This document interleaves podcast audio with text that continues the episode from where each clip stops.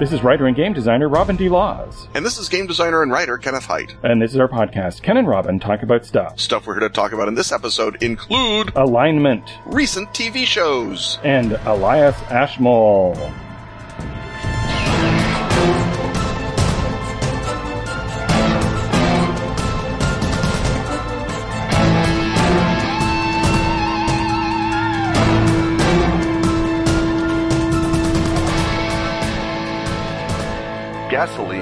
Hang gliders, marshmallows, spandex. That's the worst shopping list I've ever heard. I think you mean the best. Oh, you're talking about Mad Scientist University. I had a feeling we should be talking about Atlas Games at this point in the show. Mad Scientist University is a card game that's exactly like going back to school. Right, because there's an insane assignment and each player has to make it happen using a different unstable element like trying to find a willing sacrifice before the next full moon using a hang glider. Or write your name on the moon with beef jerky. Or find Atlantis with tongs. Beef jerky might be better for that. Probably. Uh, once everyone's mad plans have been hatched and their details described, the group's TA picks the best one. The TA can use whatever arbitrary criteria they choose. Without fear of being fired, it's just like tenure. That evil genius in training who's chosen wins the round. That sounds easier than the thing with a hang glider. Here's the great news. If you buy Mad Scientist University right now, Atlas Games will throw in the Spring Break expansion for free. That's 52 cards, perfect for helping you plan that truly unforgettable trip to Mexico. And if you're in the US, they'll pay for shipping too. Does Atlas Games hate people outside the US? Not at all. That's why they're offering cut rate shipping for those folks too. Now, just like a university essay, we will sum up by telling you what we just told you. In Mad Scientist University, everyone gets an insane assignment. Then everyone uses an unstable element to describe a mad plan for making it happen. And then the TA picks a winner. And when you buy it right now, you get the Spring Break expansion for free. Do you think they sell giant robots at Sandals resorts? If you're playing Mad Scientist University, you get to decide that for yourself. To learn more, visit atlas-games.com slash Ken and Robin dash MSU. That's atlas-games.com slash Ken and Robin dash M like Mike, S like sugar, U like union. Or follow the link in the show notes. Yeah, that's the way to do it.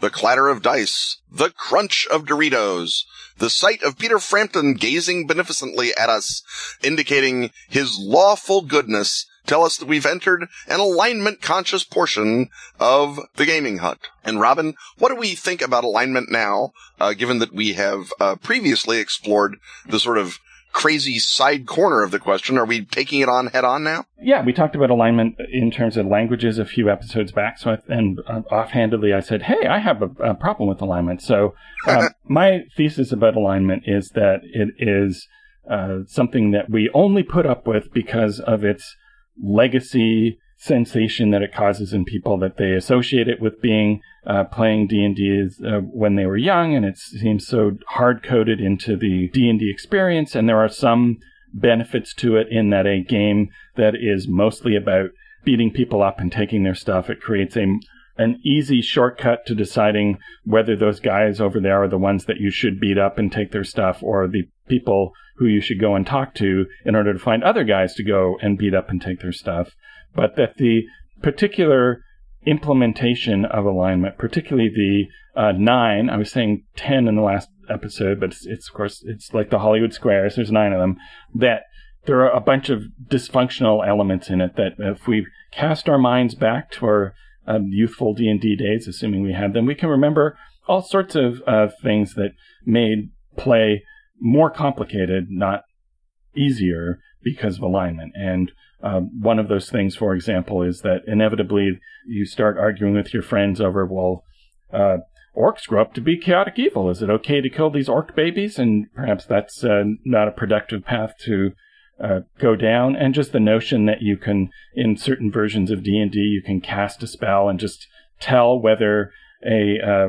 figure is evil or not. Uh, and it all depends on the interpretation. There's certainly versions of it where only you know obvious monsters or uh, artifacts or auras and stuff are inherently evil, and just the weird, complicated interaction of you know chaotic neutral. What's what is chaotic neutral anyway? That there's so many elements to it that kind of impede both uh, play at the table and the idea of uh, characterization. Because if you look at any uh, fictional source material, uh, let alone the uh, the real world, there might be people who talk about evil or evil being a physical force, but the idea that uh, everybody in the world can be typed according to their one of nine clear cut moral pathways is something that is uh, incompatible with simulating almost anything.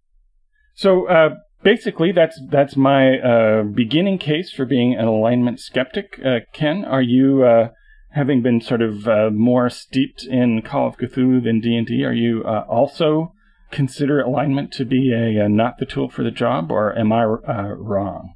I think alignment is all. I mean, it's all right if what if if it is what you use it for, um, because obviously you can see it as the first primitive attempts at what would eventually become, say, the passions mechanic for a Pendragon or the drive mechanic in Trail of Cthulhu. So I think that there are there's certainly, I wouldn't want to throw the baby out with the bathwater and say, the problem with our murder hoboing game is that there was too much moral restraint. I, I think that we need to throw that out and see what happens. I think that if you're going to, you need to present it then with something like the passion system from Pendragon, something where your character does have a plausible reason to take that drink or not take that drink, to kill that guy or not kill that guy, as opposed to the whim of the player, because part of the uh, entire corpus of fantasy literature and uh, pre-fantasy literature like the Arthurian lore that D&D itself draws on is this notion of existing in a world of strong moral choices and that those moral choices carry weight in the universe, whether it's, uh, Frodo, um, uh, not wearing the uh, ring when it could save him or whether it's, um, uh, law versus chaos in the world of Elric. And so I think that we have to look at the alignment, not necessarily as a crummy thing that's stupid for stupids. We have to look at it and say, what problems is it solving? What aspects of the genre is it emulating? Is it an okay enough tool that we don't need to bother changing it? Or do we want to swap it out for a different tool that uh, might fit our precise purposes in the game better? But certainly if all we're wanting to do is clomp around the Forgotten Realms, whacking gnolls on the head and taking their stuff, I don't see anything particularly wrong with alignment because it provides you, as you say, with the very handy guideline of paladins can only whack this subset of people on the head. And that's an important piece of information when you're a combat monster who can lay on hands. Yeah, I don't think there's a lot to be uh I think in order to fix alignment, you would need a time machine, just because uh, people. It seems so central now to D and D when I think probably it was something that was kind of, uh, you know, offhandedly added in an afternoon without a big think about what its implications would be. So if we were to go back in time and uh, strip down alignment to its functional core, I would definitely say that uh, the world uh, would either be divided between uh, law and chaos, or I think more fruitfully between uh, evil and good, uh, because that gives you your sort of uh, epic fantasy, clear moral lines, but that it wouldn't be something that you could define about every single person, and it's what you do, not something inherent in your identity that defines who you are, and that indeed um, replacing that with some sort of uh, you know checklist of different uh, ethos, sort of like I guess the drive system that explains why it is that you are uh, going and getting into adventures, and explains uh, what it is that you think is beyond the pale that you won't do, and hopefully set those up so that they're uh, within uh, player character groups are complementary rather than at odds, because there's already enough reason, especially for young players, to get involved in intra-party conflicts. You don't need a mechanism that encourages that by having the you know the one guy in every party who wants to play the evil guy. It's uh, less of an obvious leap to that moment if you uh, make sure that all of that there is no ethos presented of I think is going to steal stuff from the rest of the party in the night or I'm the backstabber that they're all uh, positive things that explain uh, what it is that um, makes you do things and why are you a sympathetic character yeah, what is, what is your you know inherent virtue, and ask that about every character.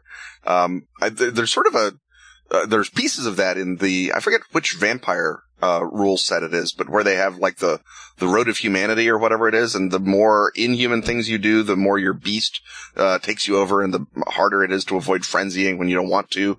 Um, and it's a pretty you know simple one to 10 list. And if you're all the way down at one, you're in a bad way. But if you're up at 10, you're pretty great. Uh, but that gave a lot of flavor to play for Vampire, I assume, because they kept doing it.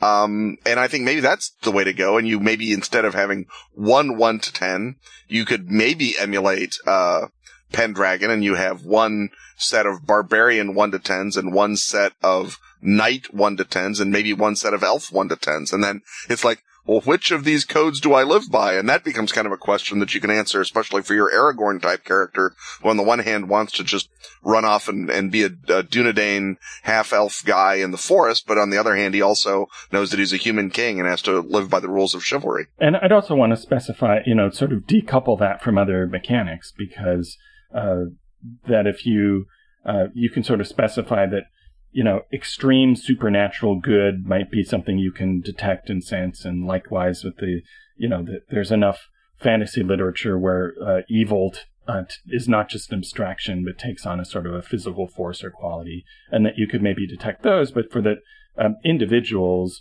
you wouldn't get, uh, you know, a plus one uh, versus chaos or uh, anything like that, and that the ethos would not be something that in the world to the characters is perceptible, that it's an abstract way of describing the world. So you wouldn't bump into somebody and be able to perform a spell and see what his uh, ethos is because that's just really weird and unlike life and unlike fiction. Yeah, I, I, I kind of, uh, you know, I, I began your sentence thinking, yeah, you're right. We should dump detect alignment. We should definitely dump things like helm of alignment control or whatever.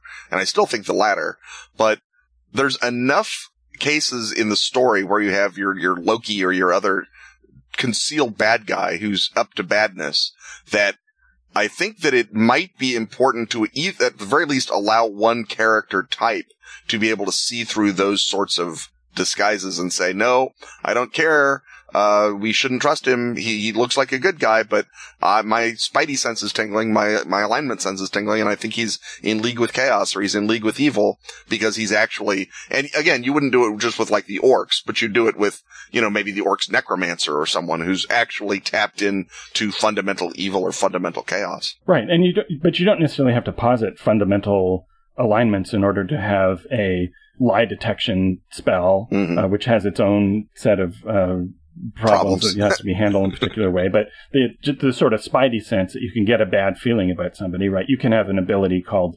intuitive, mm-hmm. or you know, a uh, you can do a prophecy, you know, sense. Uh, you, you, can still have sense motive, yeah. right? And that can give you uh, something that doesn't imply that the whole uh, universe has this sort of moral qualities caked into it. But again, that it's it's not that Loki is evil, but that Loki is doing a deceptive or untrustworthy or sinister thing, and that it's his uh, actions that you can read and interpret magically rather than something uh, innate about him that allows you to basically go, oh, evil, kill him. Yeah.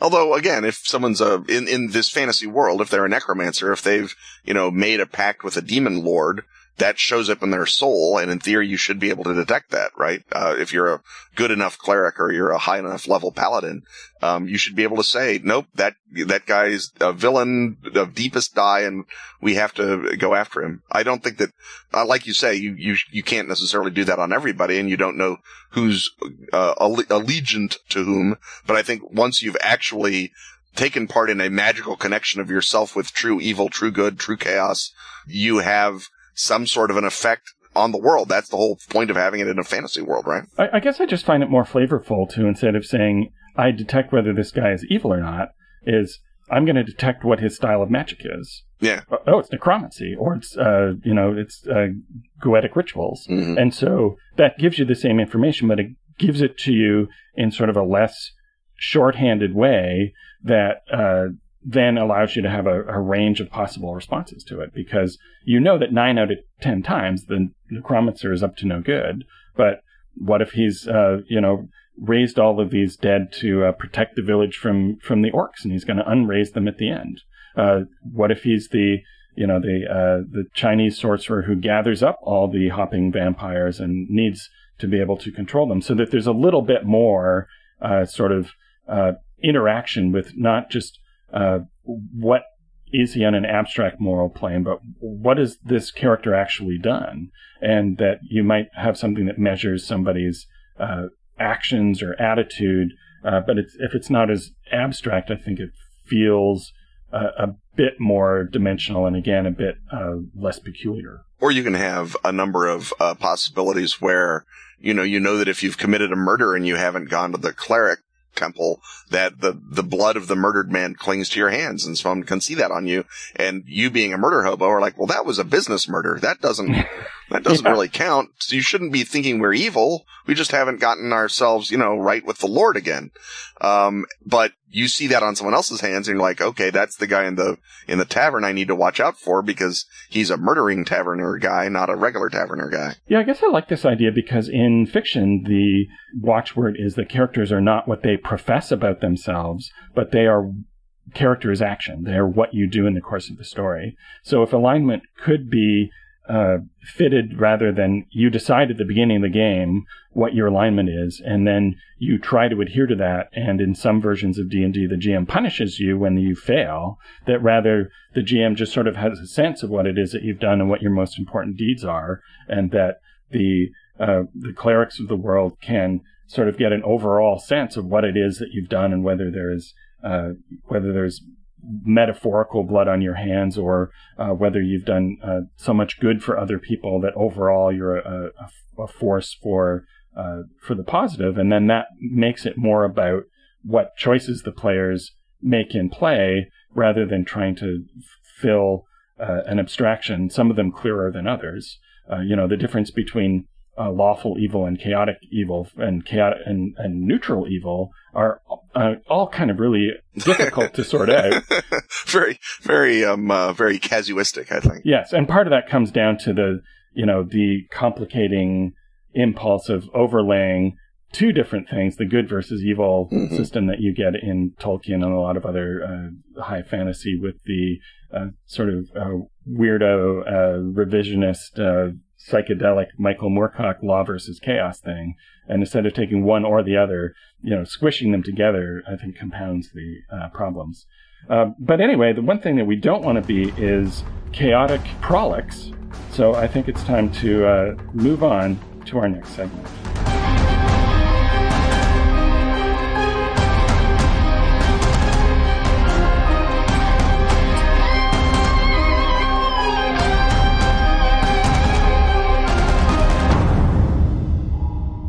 Hum of the Orthicon tube, the click of the remote control, and the boop boop of TiVo tell us we have entered the television hut. And here in the television hut, Robin and I lean back in our fictive recliners and opine upon the TV shows of the day. Robin, I believe that you have some to start with, so why don't you start us with them? So my before we get to sort of the more genre-like programs that people I think most want to hear are uh, opinions on. Uh, I would say that my favorite new show this year was definitely Better Call Saul, uh, which follows the prequel adventures and story arc of the uh, Bob Odenkirk character uh, Saul Goodman, which, if you know from the uh, Breaking Bad, is not his real name, uh, and it sort of gives you the his, his journey from a kind of a his dramatic poles are uh, con man or good lawyer.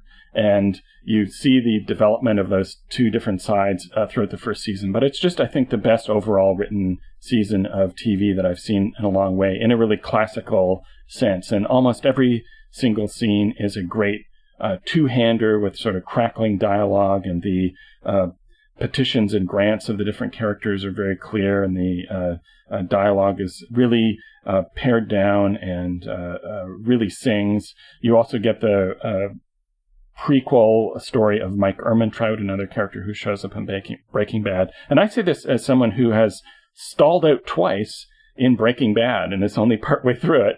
Uh, and uh, I gave up on it the first time because the uh, way that the wife character Skyler was portrayed, that not only is she sort of the drag wife character, but that for episode after episode after episode, she's just hitting the same emotional notes. And I got back into uh, Breaking Bad because it's on Netflix because of Better Call Saul. And uh, but Better Call Saul, I think, if you compare the writing on the two shows, Uh, Breaking Bad is uh, clearly a brilliant, groundbreaking show, but uh, Better Call Saul is uh, even better, and the performances of Bob Odenkirk and Michael McKean are a particular standout. Is there a new show this year that you particularly uh, love? Uh, not outside our genre universe. Um, my television watching has been somewhat constrained by the uh, existence of the Dracula dossier getting The done. annoying requirement of doing work. Yes. Uh, so, uh, I have not actually, uh, picked up, I, I've watched like, give, you know, an individual episode of iZombie, which turned out not to be worth Rob Thomas's time. And so obviously not worth mine. Um, I've looked at, uh, a couple of other shows, um, that seemed like they might show some promise. There well, was, let's uh, talk a bit about I, iZombie because I Yeah, watched a few episodes and I don't think I'm going to continue with it either. And I think it kind of shows the uh, challenge that genre shows are now facing as we move more and more toward a serialized model and away from the procedural standalone case of the week style show. Uh, there are a bunch of other shows that are coming out that still try to follow the, the same and, and still a very popular model if you look at the you know numbers of CSIs and NTSBs and whatever else is the, all the Mhm. things with the SVUs with the acronyms all over network television, but that uh, a lot of shows are uh, you know try to do the X Files thing of mixing in the case of the week with a little bit of serialized development, and that's uh, not seeming uh, so fresh anymore, or makes the show uh, seem kind of uh, uneven, or that it's just kind of marking time. And I think that's very clearly the problem with iZombie is that the uh, case of the week is just clearly kind of filler to fill out the season while they follow the storyline that they're uh, interested in. And you can see that in other uh, genre shows as well. Gotham is another example of something where the serialized story that the producers want to uh, tell is kind of at odds with the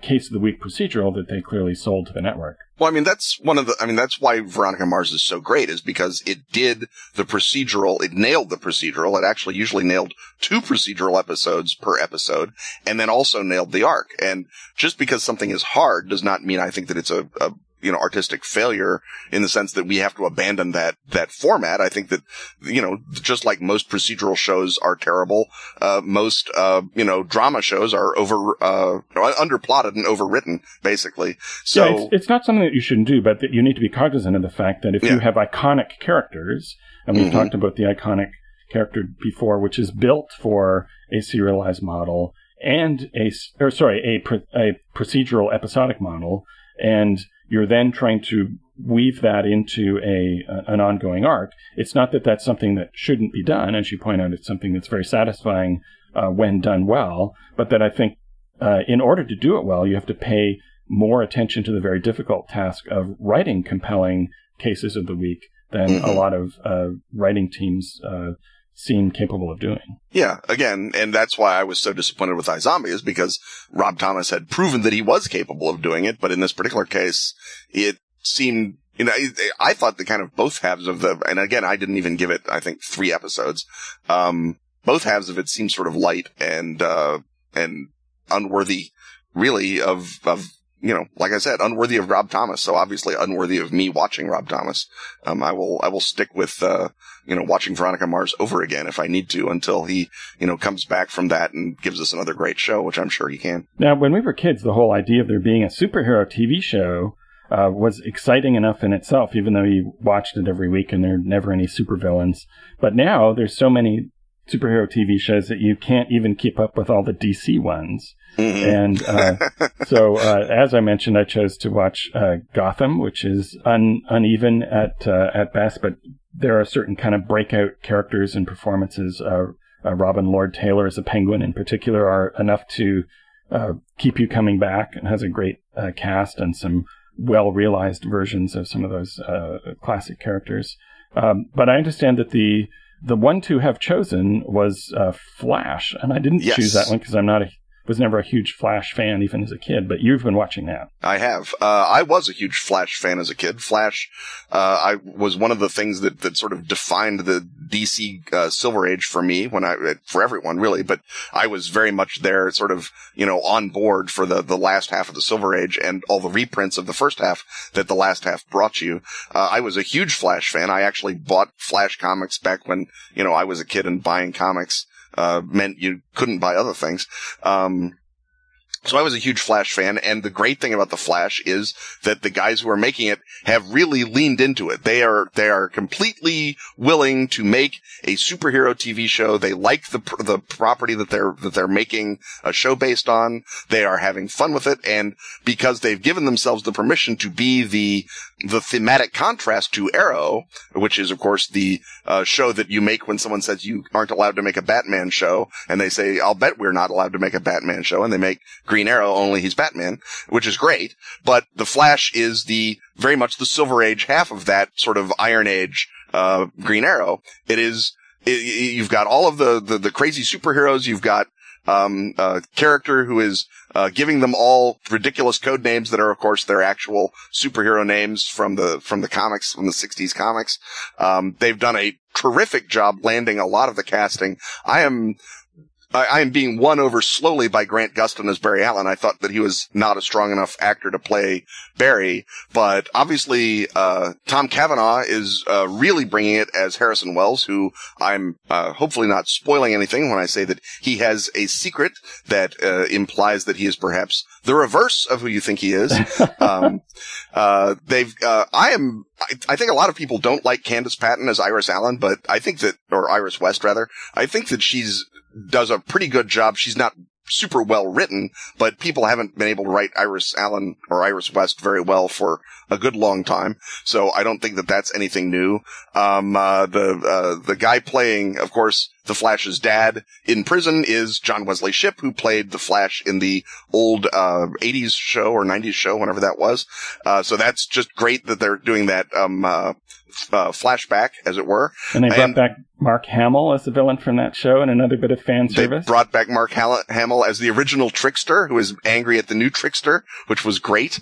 They've also brought Amanda Pays back from the original uh, Flash show to play the same character that she played in the original Flash show, but now she's a different scientist, um, which is just the kind of nonsense that you, they actually did during the Silver Age, where they would just grab characters out of the Golden Age and drop them in, and you know expect you to keep up and ignore the fact that you couldn't. But they've done a really good job casting the villains. Uh, the um, uh, obviously people are over the moon about uh, Captain Cold, who is played by that guy from I think what was the name of the of the Prison Break was the name of the show. Wentworth Wentworth Miller plays him, and then apparently they brought his sidekick from Prison Break out to play Heatwave, which is great fun.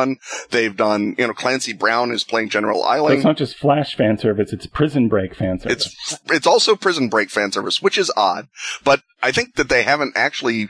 Uh, done a, a, very bad job of casting any of the of the supervillains, which is weird, given that a lot of it is very much villain of the week, and they've presented them in sort of that weird televised version of the superhero continuity where it's just barely clinging on by two fingers to plausibility. It's sort of the ultimates, I guess, way of, of doing it if there were ultimates in DC.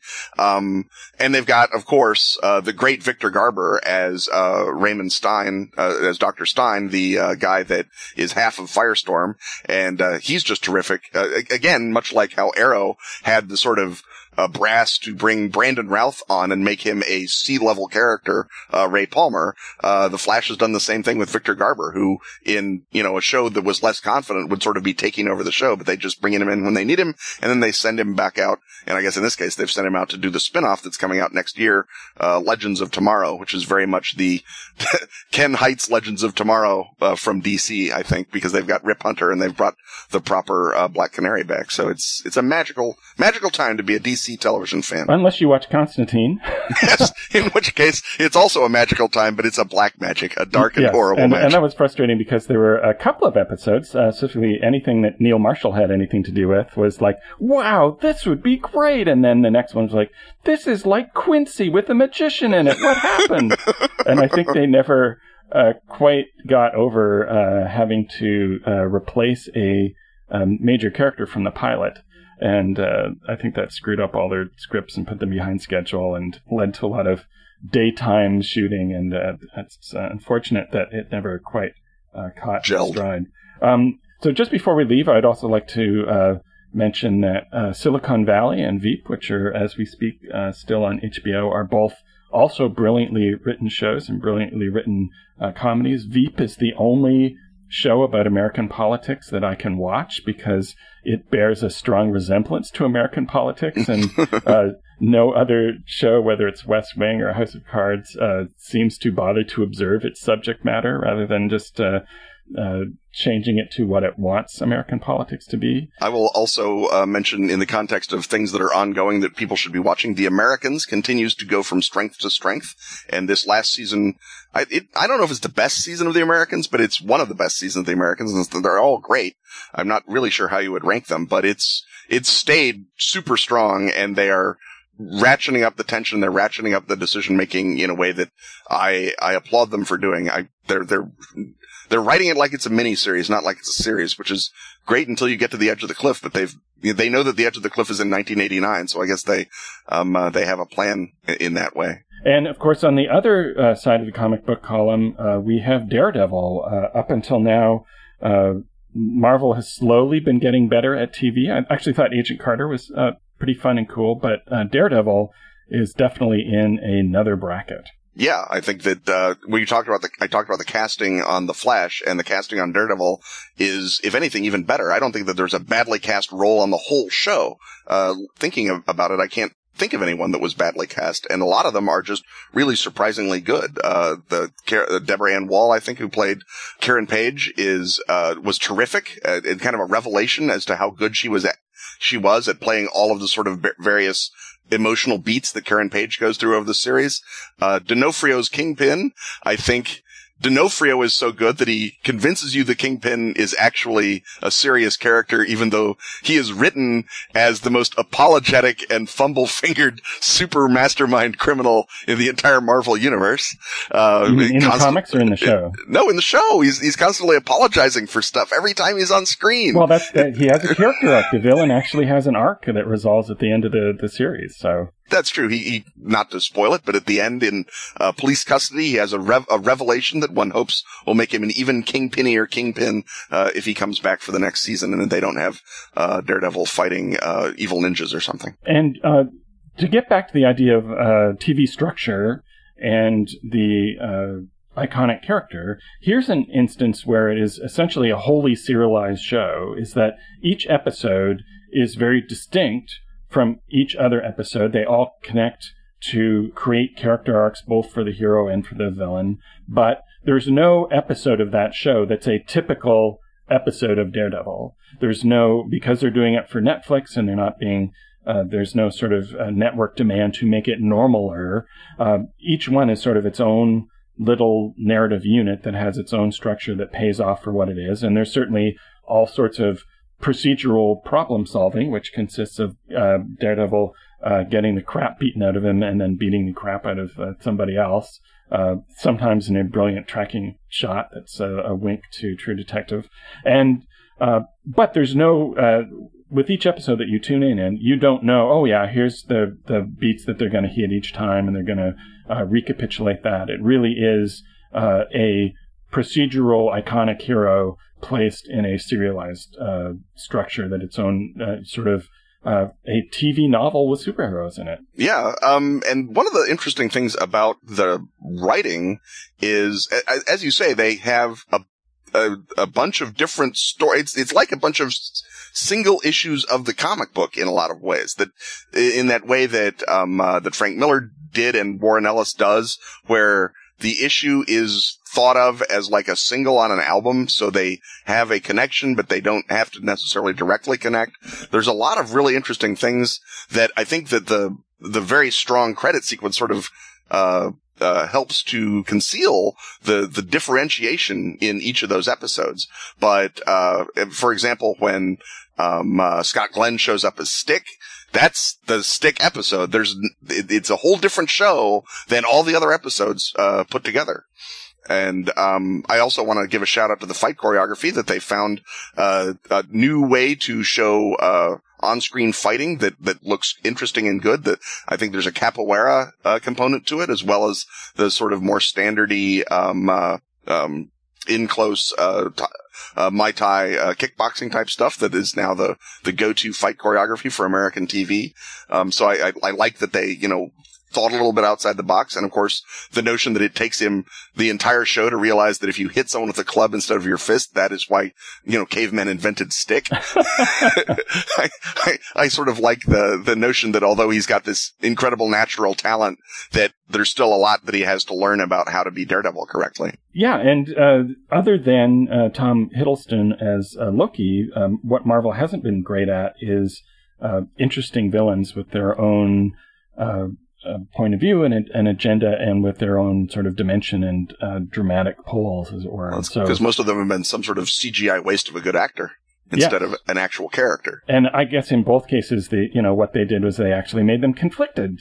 Uh, mm-hmm. Uh, you know, Loki is uh, is he a loyal son of Asgard or is he a, a trickster? And here you've got uh, is the kingpin the the builder that he thinks he is, or the the destroyer that he really is, and that uh, in order to have a character with uh, that seems three dimensional, you give them two things that they're pulled toward, and mm-hmm. uh, that's as great an example of that as any. And so it actually, you know, pays off the amount of time it spends with the villain and learning all about the villain's plans, which is uh, not necessarily uh, typical of, a lot of this sort of storytelling, in which uh, in which those scenes are kind of exposition or filler, but there's always something about what he's doing that reflects his uh, increasingly deteriorating uh, mental state through the course of it, so that both uh, you know Kingpin and Daredevil through the course of the series are uh, suffering ablative damage. Now, I guess I the the one thing I, I wish that the the show will depart from in future is the I, is the uh, ethnically identified bad guys, where the thing distinguishing each mini faction of villains is their uh, national origins, and that's I guess true to the 80s uh, comics, but it would be nice to see uh, in future uh, other characters uh, defined other than uh, Kingpin and defined in ways other than just uh, their national stereotypes. Well, even then, um, there was some development of the of the two Russian brothers that uh, were running the Russian mob part of the Kingpin's operation. They had some humanity to them about their, you know, they don't ever want to go back to the Gulag, and they have the, the, the their sort of brotherly affection. It's not, you know, a, a deep arc, but it's at least more than just I run the Russian mob in New York, haha. Right. Uh, and, and even that is, it's a very, you know, their hook is a very Russian hook, right? It's yeah. like, uh, we have got Russian mobs. The main thing about them is they're Russian. What do we, how do we dimension them out? Well, let's find a, a Russian detail. So, a Russian thing. You know, nice to, uh, get away from that because of course it's, uh, it's lazy storytelling and its stereotyping as well. Yeah, and I think that the um uh, the the uh, uh, Madame Gao was her name, the the head of the of the Chinese mob. I think they're saving her up for uh, Iron Fist when he shows up. So um, one hopes she will get some more uh, character development in what is going to wind up being her own show, as opposed to being sort of the guest star uh, with, you know, every bit of, you know, oh, she's Asian, so she's more badass than other people, uh, that she was in, in this one. I, th- I think that, uh, we can hope that the, that the Iron Fist show will at least, um, build that out a little bit. And have and, a range of, uh, Chinese of and Japanese characters, so that yes. it's not, uh, just the, Chinese character is distinguished by her Chineseness. And the Japanese guy is, it, tr- it turns out he's a ninja. Which, right, exactly. I mean, again, you know, you talk, you talk about your fidelity to the Frank Miller book. It is absolutely that. Yes, but... you, you, can't get the Japanese ninja mythology out of, out of Daredevil, but, uh, hopefully they'll add and stuff to give that a, a little bit mm-hmm. more uh, dimension. Yeah. It, it, anyway, it's it, it's a terrific uh, it's a terrific debut. I watched the whole thing, you know, pretty much mainlined it while Sheila was out of town, which is the way to do this. Uh, married friends of mine, um, and so the uh, the the show I think uh, really justified everything that uh, Marvel wanted to do with it, and is making me vastly more interested in the rest of those um, uh, those Netflix original TV shows that they wanted to do. Whereas I was going to give a lot of them, I think, a pass. Uh, because unlike Daredevil, who I have loved at, from childhood, I never really cared one way or the other about Jessica Jones, for example. Well, it'll be, I think, interesting to watch a show that is not burdened by its comic book mythology, just the way that Agent Carter, there's no, you know, that character exists in the comics, but there's no uh, comic book template for that show, and so Mhm. it's, it's interesting. You know, there's less baggage that they have to deal with, and fewer Easter eggs they need to put in all the corners, and uh, and I think again that was they were able to give it a, bit more uh, coherence, and and that show also had a a pretty strong through line for its uh, first season, which is more than you could say for Agents of Shield. Oh, let's let's let's just let Agents of Shield sit quietly and not be talked about this segment. It's just too depressing. Okay, well I, I didn't say anything, and this is the end of this segment.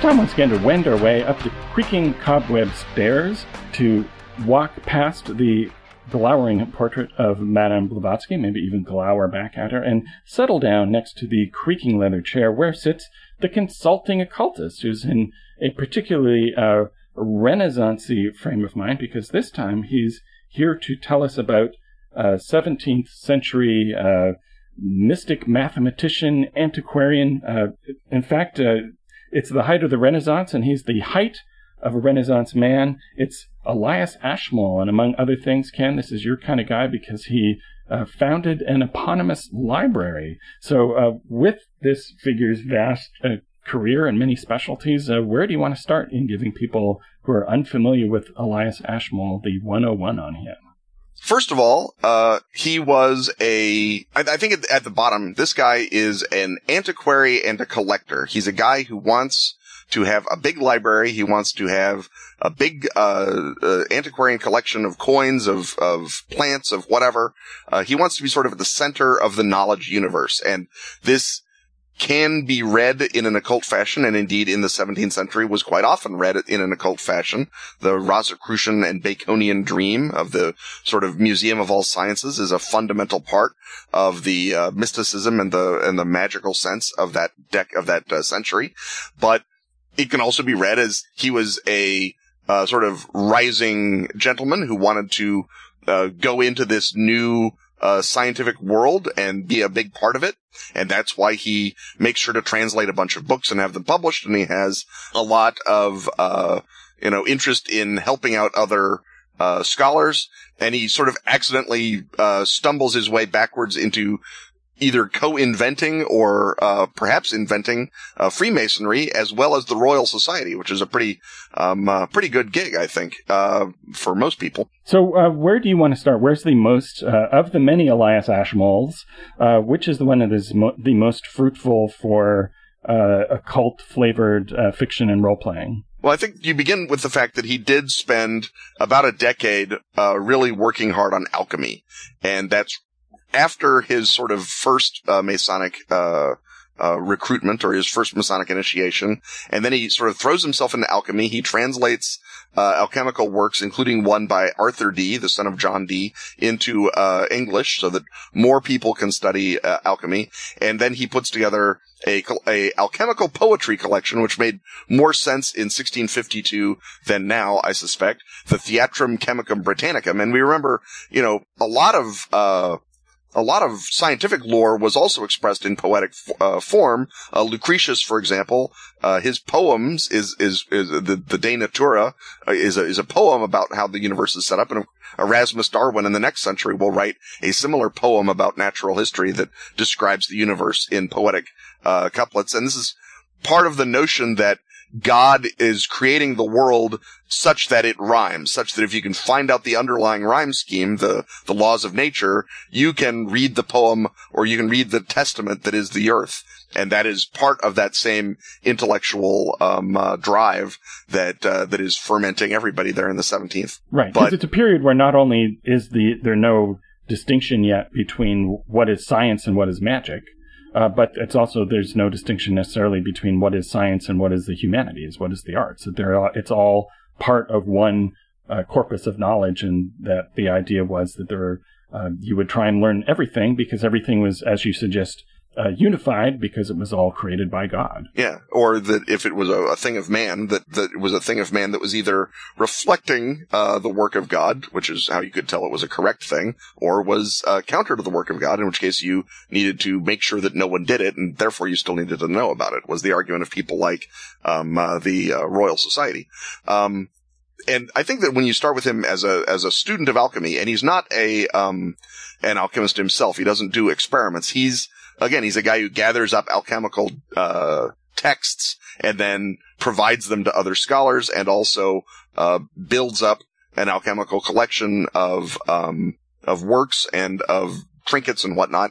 And this is the same time he's building up one of the greatest botany collections in England. So if you've got a, a swamp thing uh, going on, or or 17th century biotech, which sounds like kind of a cool setup already. Um, he would be the guy who's building the mandrake person in the in the basement, or is buying the mandrake person from the guy who built the mandrake person but ran out of money and can't afford it anymore. And so he's right because if we're going to fictionalize him, we're going to take out the part where he was just writing about this stuff and not doing experiments. We're going to make sure that he just wasn't writing about his experiments. I kind of like the idea that he's sort of the the Moriarty of this stuff. That he knows enough about alchemy to know he doesn't want to do it in his house, where all of his library well, can be set on fire. mandrake guy in the basement then? he he's well the mandrake guys that that's a whole different thing. You can you probably can't damage a book building a mandrake guy, but he's got um uh, or he builds it in the green in the greenhouse. Maybe that's where he builds it. But he's got Right. all manner of and he's a, as an antiquary he's all digging into burial mounds or whatever else. And so he's got he, he's sort of there as a guy you can plug into whatever you want to do with the 17th century. And again, like I say, since he kind of, you know, starts masonry in uh, 1646, uh, probably on the basis of uh, Scottish officers in the Royal Army. Um, and then again in 1682, uh, so 40 years later, there's some sort of weird proto-Masonic, uh, is it a conspiracy? Is it a magical society? Is it a bunch of guys who agree that they should have better property because they're middle class, for God's sake, just like regular masonry is now? Um, it could be all of those things. Again, this, as you say, there's no real, uh, bright line between magic and science. There's no real bright line between magic and social climbing either. Now, although uh, later on, uh, various monarchs uh, try and stamp out masonry as a threat to uh, their royal selves, uh, Ashmole himself was a uh, royalist during the English Civil War, and his sort of magical antiquarian career was sidetracked when Charles II uh, dur- uh, came back during the Restoration because he uh, suddenly found himself getting a lot of lucrative public posts. Uh, is there uh, ways that we can let, let's say that uh, we're playing a 17th century uh, game and Elias Ashmole is uh, the guy who gives us missions to go on, uh, or uh, one of the guys who gives us missions. What sort of missions is he going to send us on, and how are they going to relate to the uh, political conflicts of that era? Well, in the um in the late 17th, you've got a couple of problems. You've got people who are trying to uh uh rebel against uh, King Charles. You've got the problems with France. Uh you've got sort of a, a lot of, you know, dissent. It's just after the Civil War has ended the other way and now it's ending this way. Charles II was actually pretty good at not making a whole ton of enemies. He didn't execute anyone. He didn't really have to.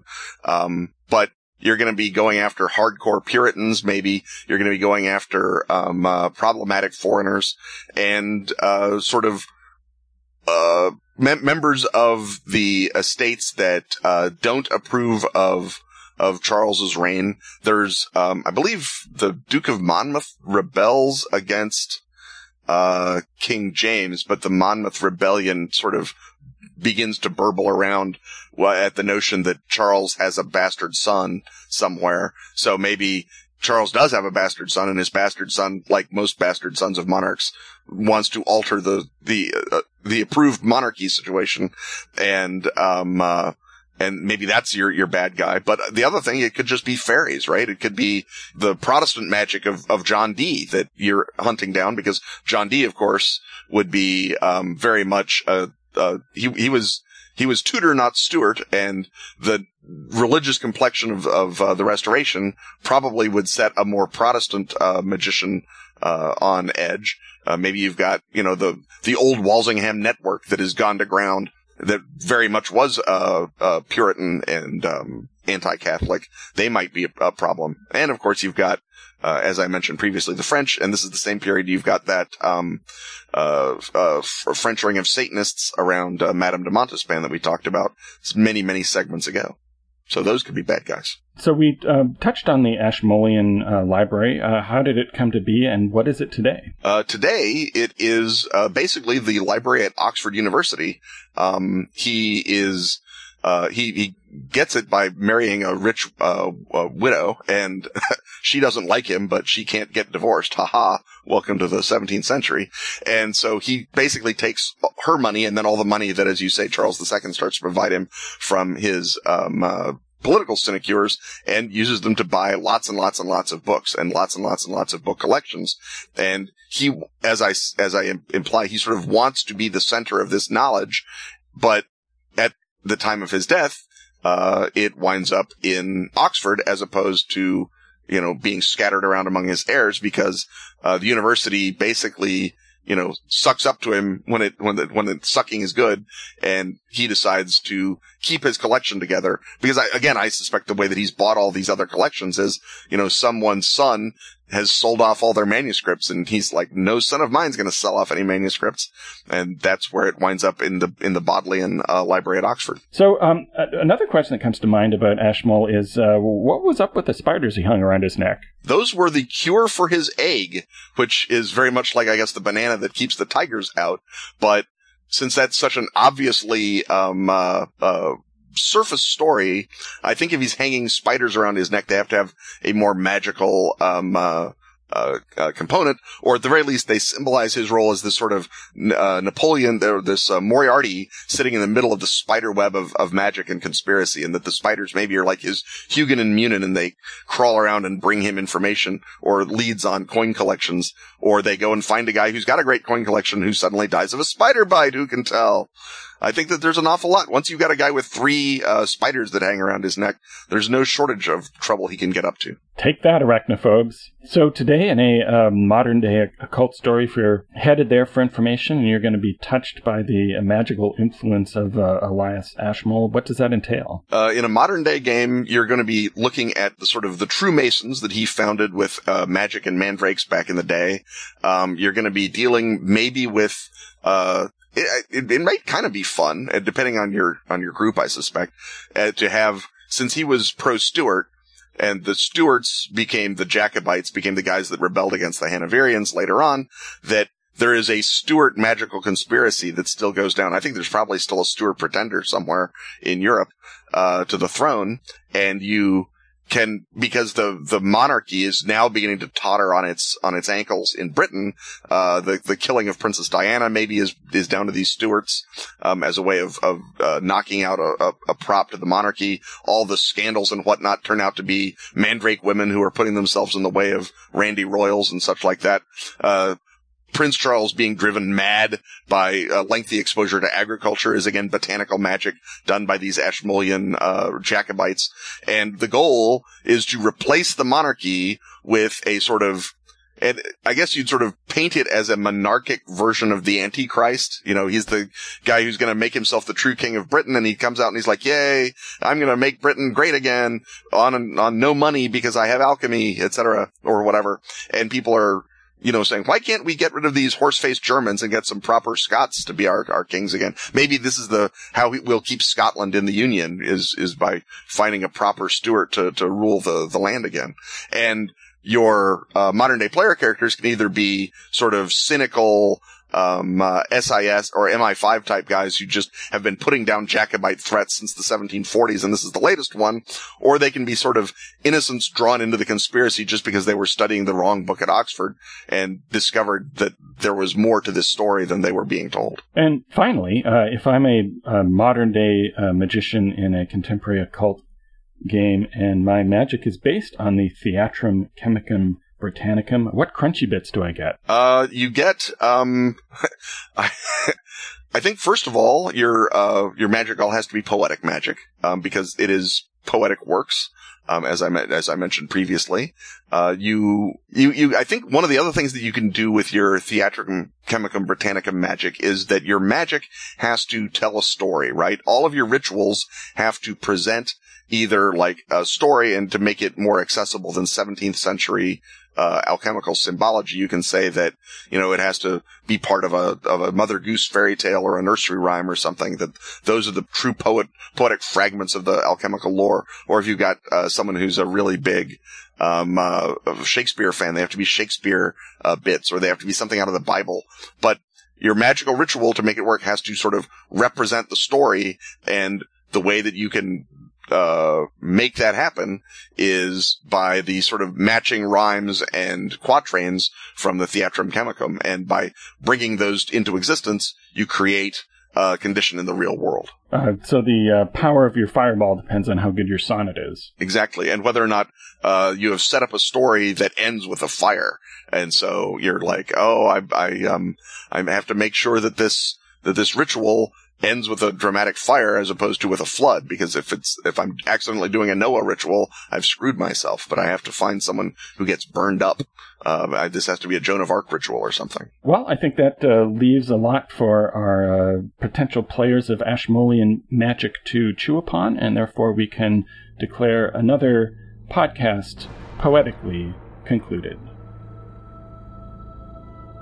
Stuff having once again been talked about, it's time to thank our sponsors Atlas Games, Dork Tower, Pro Fantasy Software, and Pelgrane Press. Music, as always, is by James Semple. Keep us on the path of lawful good by hitting the donate button at kenandrobintalkaboutstuff.com. Build awareness of your game, Kickstarter, book, or alchemical treatise by advertising with us. Grab the rate sheet at our site. On Twitter, he's at Kenneth Hite. And he's at Robin D. Laws. See you next time when once again we will talk about stuff.